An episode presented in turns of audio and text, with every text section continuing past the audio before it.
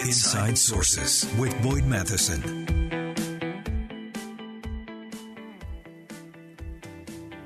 Bipartisanship is often lauded as the thing that is essential for our progress, uh, sadly lacking in Washington on most days.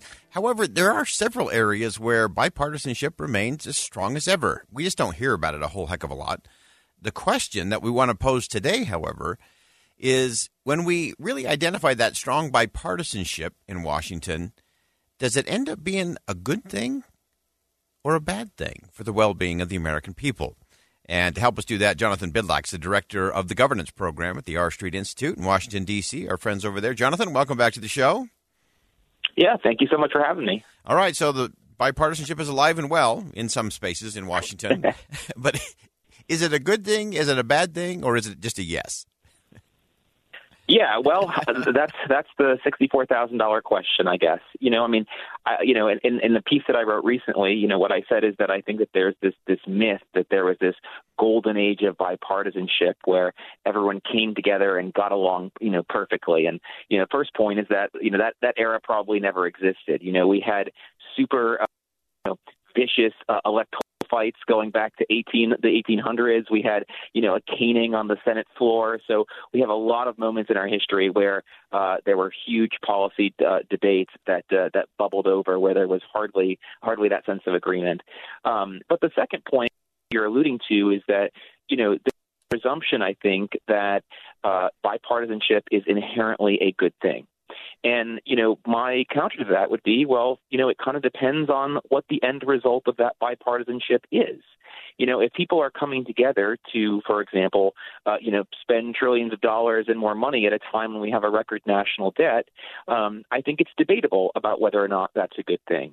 If people from both parties are coming together to, you know, keep troops on the ground in Afghanistan, you know, after 20 years, um, it's debatable whether or not that that's a good outcome. And so, you know, I, I would encourage people to separate, you know, sort of a fondness for bipartisanship and this sort of, uh, you know, lofty goal of having everyone getting along uh, from from what we really should be judging, which is what those policy outcomes actually look like. Yeah, and what they cost. Uh, that's the that's the amazing thing. We we talk often on this show when, especially when it gets to the dollars and cents of it all that we always complain about the conflict in Washington, but but the big challenge is often collusion. And I always make the case that you cannot get $32 trillion in debt through conflict.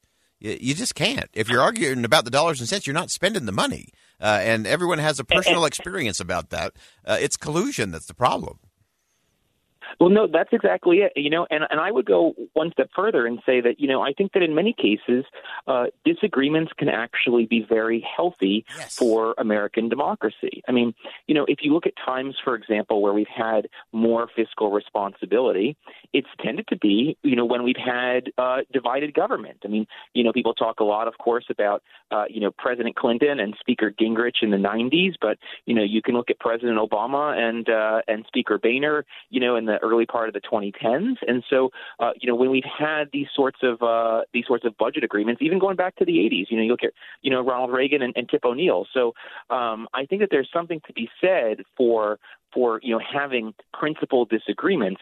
Now, you know, at the end of the day, the hope is, of course, that you can kind of you know have a compromise that is ultimately good for the nation, and that doesn't always happen. But um, but the idea of people arguing within the political sphere and sort of trying to advance their own their own goals, um, that's actually not problematic. The bigger problem has tended to be when we've had united government and we've allowed you know sort of the, the checks and balances that are inherent to the system to be put by the wayside in favor of of you know sort of the partisan uh, uh, you know affinities of of the, the various branches.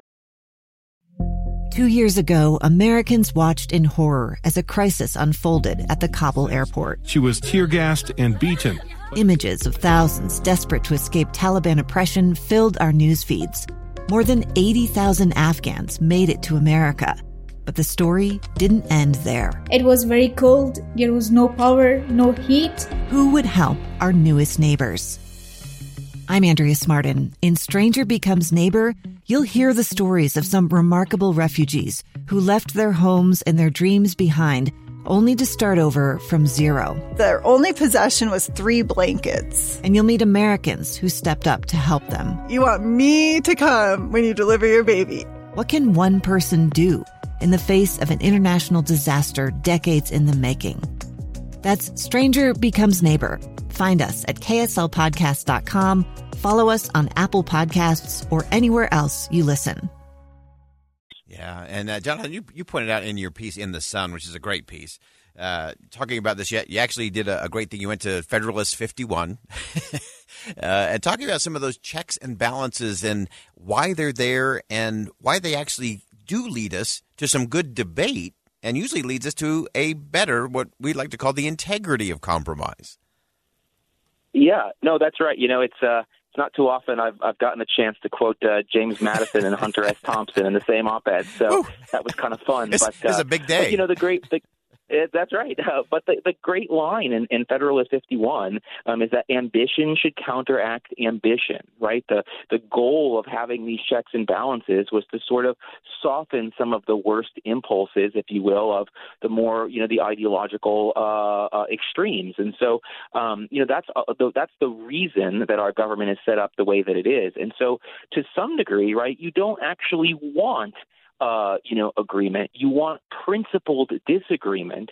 Um, and then when people come together, they sort of say, okay, I'm going to, and I want some of the things that I want, you want some of the things that you want, and hopefully that package that comes together at the end of the day uh, is is beneficial. But but um, you know, when you have a situation where know, uh, bipartisanship is sort of um, uh, not being driven by, uh, I think, by, by, a fundamental disagreement. Oftentimes, you end up with worse, worse outcomes. I mean, you know, another good example of this is actually the Pentagon budget. You know, you have both parties that basically agree that we should just give a blank check to to the Pentagon, and I think that's actually detrimental to our national security.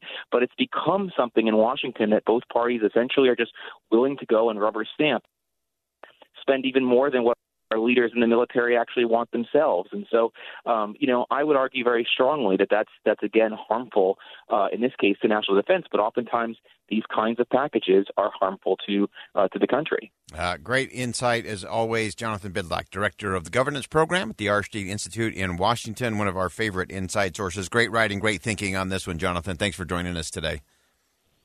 Thanks again, Boyd. Appreciate it. Uh, such good insight there. Uh, again, we do we want bipartisanship? Yes, if if it's not collusion, if it's not just bipartisanship, so we can spend more money. Jonathan raised this point that look, Pentagon spending has increased uh, to record levels, uh, and often funding systems that the military brass don't even want or need anymore. But we keep doing it because that's that's what happens, and that's that's how you get thirty-one trillion dollars in debt. So I love how Jonathan got to that point that, look, just to say we want bipartisanship, that's not necessarily a good thing. Conflict is a good thing. If we do it right, if we're not just having screaming matches, although our country's had some pretty good screaming matches on the floor of the House and the Senate, but we want to elevate the conversation. Let's get it to the principle of it all. And then we can experience the integrity of compromise. The problem is when we sell out too quickly for the leaders of the Democrats and the leaders of the Republicans going behind closed doors and hashing out an agreement. That's not the integrity of compromise. That's politics. Let's have some real debate. Let's have it in front of the American people so it's transparent. Then we can have the integrity of compromise and see who's really serious. That wraps up hour number one of Inside Sources here on KSL News Radio. We'll step aside for top of the hour news. Much more to come in hour number two. Stick around. We'll be right back.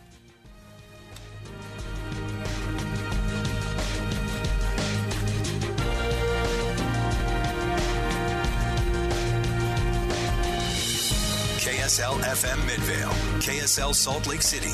Listen on the KSL News Radio app and in your car at 102.7 FM. KSL News Radio, Utah's all day companion for news.